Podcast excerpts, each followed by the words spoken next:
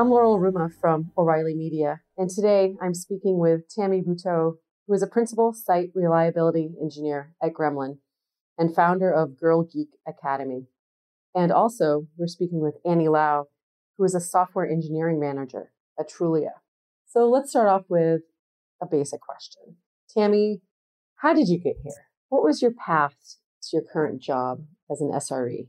I've always loved working with computers since I was really young, and I, I did take a pretty traditional path. I studied um, computer science after university, and then I got a job as an engineer straight out of university. Um, and I actually worked at a bank. And in my very first role, I was put onto a team which was, it had been an acquisition. And that was a really interesting, challenging opportunity because things were broken all the time. Um, mm. And it was a lot of work. So yeah, I learned a ton working on that team. I did that for quite a while. And then I worked on a number of other teams across the bank. But obviously, when you're working at a bank, uptime matters, um, transactions matter. You know, your customers really care that everything works well all the time. And if they if it doesn't, then they'll go and work go to another bank. Um, and you're also processing things like mortgages. So if you don't do a good job, then people might not be able to purchase that dream home that they had on their mind that they really wanted to get. So I always really cared a lot about making sure that I could do a good job as an engineer. And then I decided to move to America and I worked at um, DigitalOcean first on cloud infrastructure. Then I worked at Dropbox as an SRE manager for a few years, leading the databases and Magic Pocket block storage team. And after that, I decided I've seen a ton of benefit come specifically through chaos engineering. To me, that is like the number one way that you can make a really big impact. And I just wanted to go 100% into the field of chaos engineering. And Gremlin is the first ever company to actually focus on that and to have built a platform that customers can use to do chaos engineering straight out of the box. So, yeah, I was really excited to join Gremlin, and that's how I'm here. Can you define quickly what chaos engineering is compared to any other kind of engineering? Yeah, sure. So, the idea of chaos engineering is that you're facilitating experiments that enable you to uncover weaknesses in, within your systems. So often when you do something like you uh, focus on site reliability engineering, you're looking at a lot of different things, monitoring, observability. You might be doing some automation. You're building a lot of internal tools to help teams move faster. And there's a lot of great work that you can do, but and it's very broad. So then the thing as being an SRE, what I like to do is figure out what are the key things that I want to focus on for me, I've always worked with databases for the past 10 plus years. So that was always an area of mine that I spent a lot of time working on and developing my skills in. And then when you look at how do you build very resilient databases and database infrastructure, chaos engineering to me is a great way to do that. And every company has some type of data storage, database.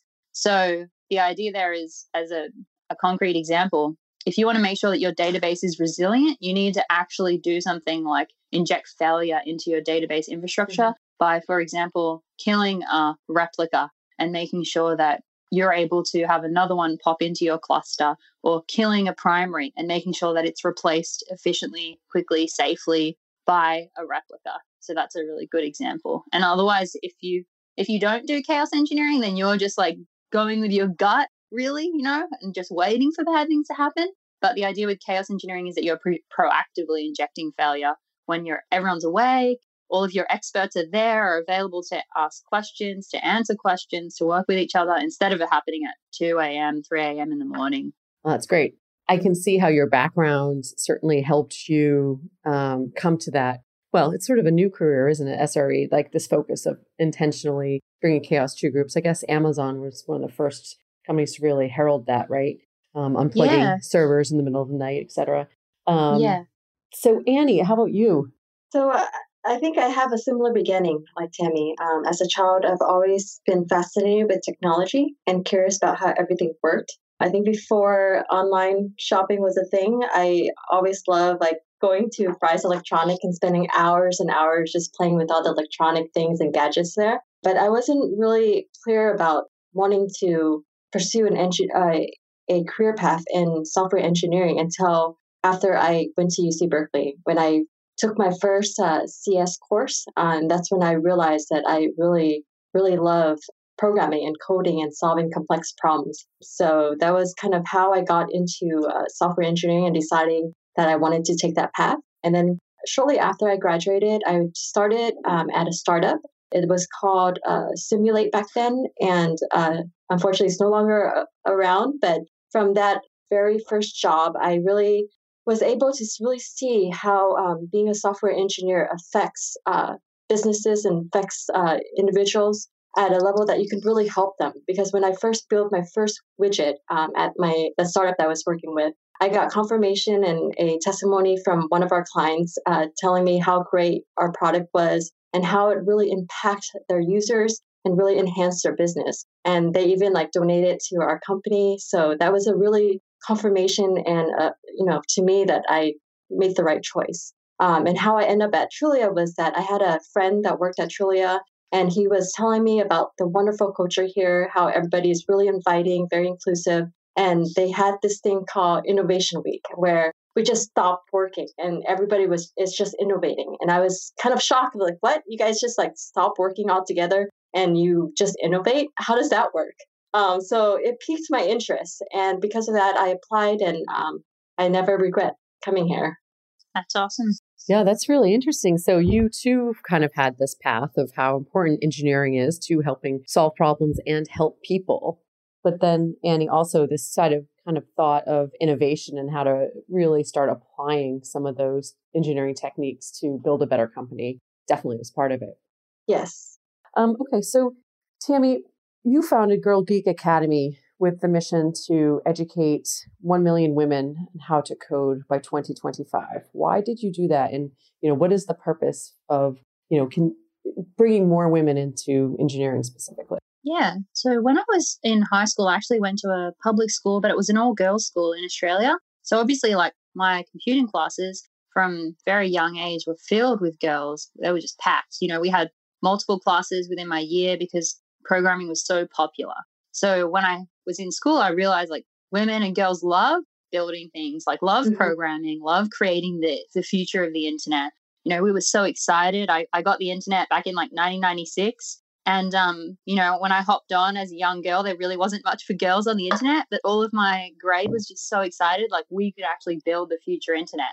And then when I went to university, there was no really no girls in my class at all and that mm. was quite strange for me so i was like no this is weird where is everyone um, so then i decided after that like hey like i i know that girls and women love the idea of being able to create um, and innovate so let's actually figure out how we can help make that happen and instead of um, you know I, I decided it would be best to just create something else ourselves so i got together with four friends and we created Girl Geek Academy with a mission to help teach 1 million girls across the world. And we've taught thousands of girls now across Australia and also America. We run hackathons and also we do game jams because a lot of girls also love to build computer games. Mm-hmm. Um, that's something that we've noticed. And it's just been amazing. So the reason there is like, I just really want to give people the opportunity. If you want to learn how to program, then you can come along to a Girl Geek Academy event and you'll get to meet other girls that love it too. And we we help teach girls as young as five years old, you know, and they just love it. And it's amazing when you get to be there and see them so excited, so happy to go from having an idea to actually building it. Like we all know what that feels like, mm-hmm. but to mm-hmm. give them the opportunity to feel that is just awesome. And Annie, did you see much of that in your own studies as being one of the few women in the program? Yes, we were really rare. Um, and uh, all the CS classes that I took was generally male dominant. So the same exact experience that I had. I like the way Tammy phrased it. And would you agree? It's sort of like once you've completed that project and actually built something that's that sense of accomplishment that wants you, that makes you to want to keep on going.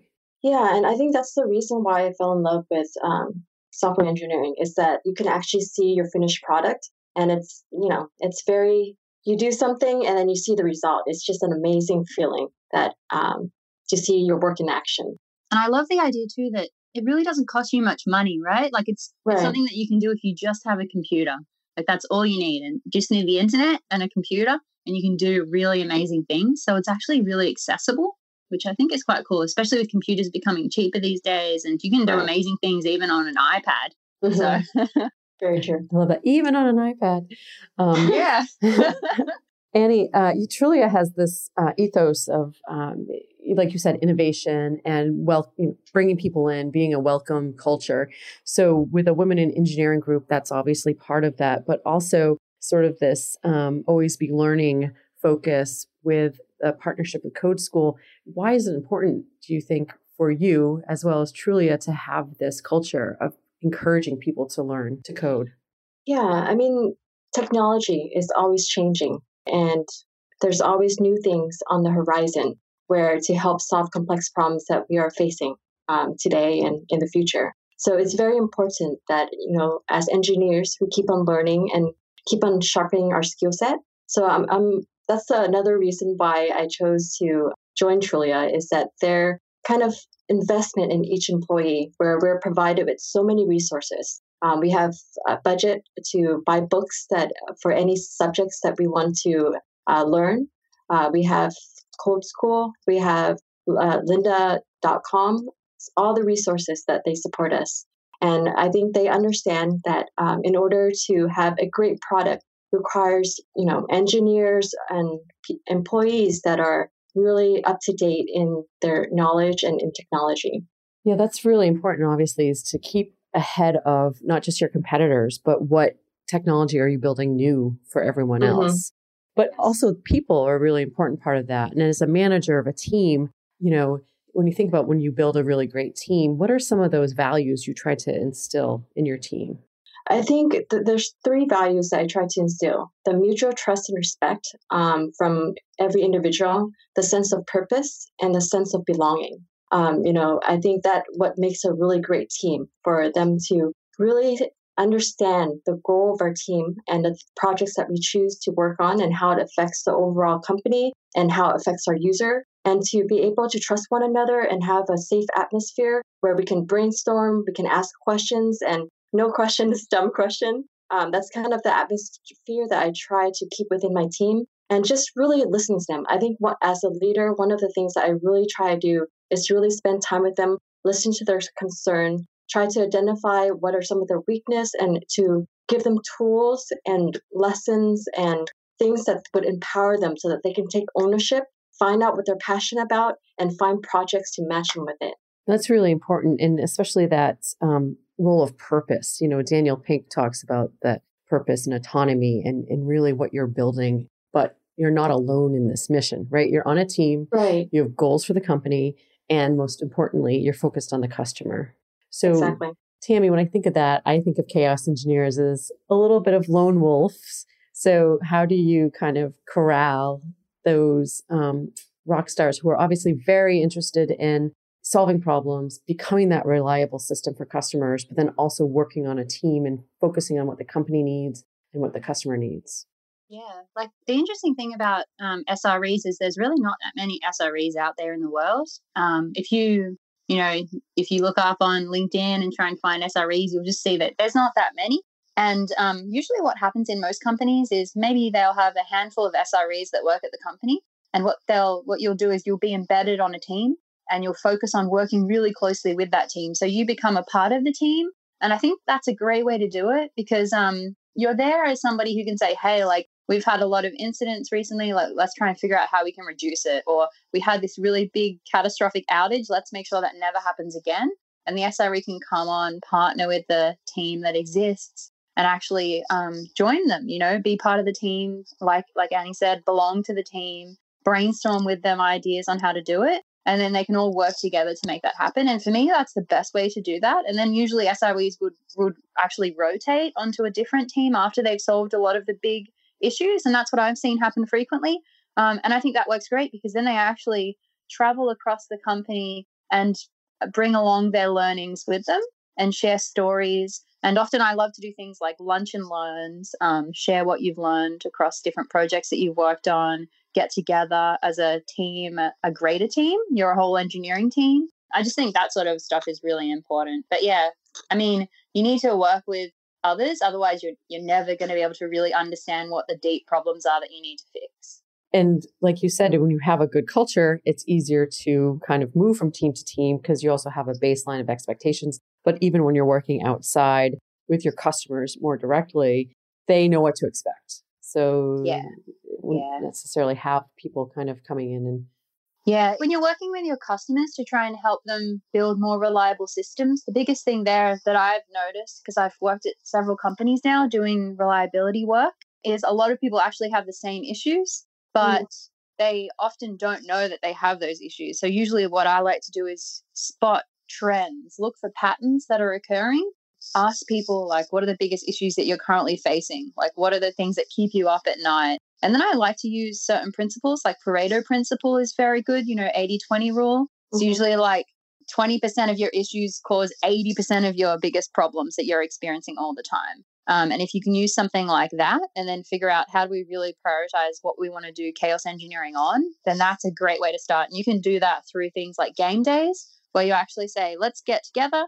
We'll focus on making our, say, for example, big data infrastructure more reliable, and then look at your data to be able to understand what are the biggest problems that you need to fix. And then you just sit down together as a team and actually run some chaos engineering experiments based on all the information that you've collected previously. And you'll always learn something new through that day. So it's really cool. Speaking of kind of alternate ways to learn, Annie, you are talking about bug bounties. So how does that kind of fit into a team or company culture that, you know, you kind of have to stay up on what the latest security violations may be um, in various parts of code and across the industry. Yeah, bug bounty. We have a bug bounty here, and it's it's actually a quite useful tool because it really allows us to kind of work with the enemy, quote unquote.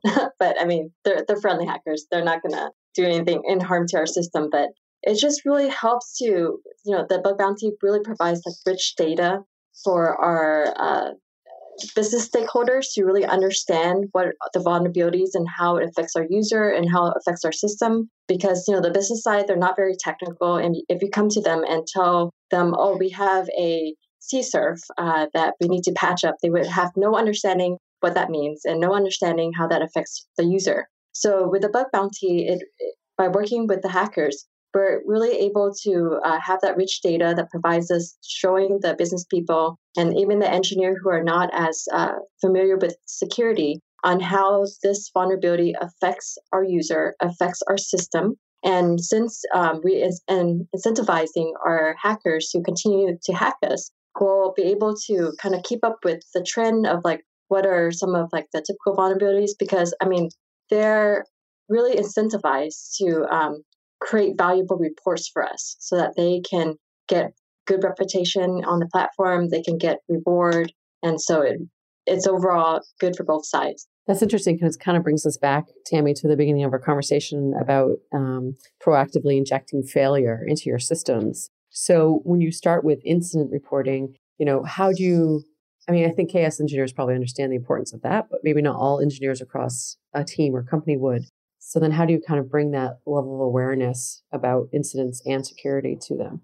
The thing that I'm really excited about is I recently actually wrote um, up all of my thoughts on how do you actually create a really successful incident management program. And then I asked a few people to review that, people who have worked at Netflix, Amazon, like all these other great places where they have really good incident management programs. And then I'm going to be presenting that as a three hour workshop at Velocity. So I'm going to actually walk through with everyone and go, hey, like if you don't have an incident management program, come along to my workshop and let's create one for your company. Oh, because oh, the biggest, yeah, the biggest thing that's so important is that everybody in your entire company needs to be able to say, hey, something's not working as expected. And the scenario that I love to use is imagine if you're in sales and you're about to go into this demo, you know, you've been working for months, you've been preparing for the demo, you're super excited. You walk in and like everything's not working. And then what do you do? You know, do you start pinging random people? Like, how do you get it fixed? You know, the demo's about to start in 30 minutes. And my workshop's actually going to show you how do you help make sure that you can get that backend up and running within a goal of five minutes instead of just having no goal at all. Um, so, yeah, I'm really excited to be running that. Yeah. And Annie, I mean, with your bug bounty by inviting people from the outside, again, this is testing your own systems and vulnerabilities mm-hmm. because mm-hmm. you want to provide a better customer experience. Right. And especially with customers who may not be as tech savvy. So that is certainly a focus as well, right? Yes. And I mean, with like our, with us collecting customer data, it's really, we have a responsibility to really protect our user. And actually, we really care about our users' privacy, about their data. So we're really invested in ensuring that we keep their data protected. I think that's just excellent. I feel like I'm talking to two of the best engineers who do care about their customers. So that you're you're both clearly dedicated to them and pro- not just helping build the best systems, build the best teams to ensure that customers do have great experiences, that they can trust you and your systems. And that to me is a very important part of what it means to be an engineer today. I appreciate both of you coming to talk to us. Thank you so much for having us. Yeah, it was great you. to talk to you.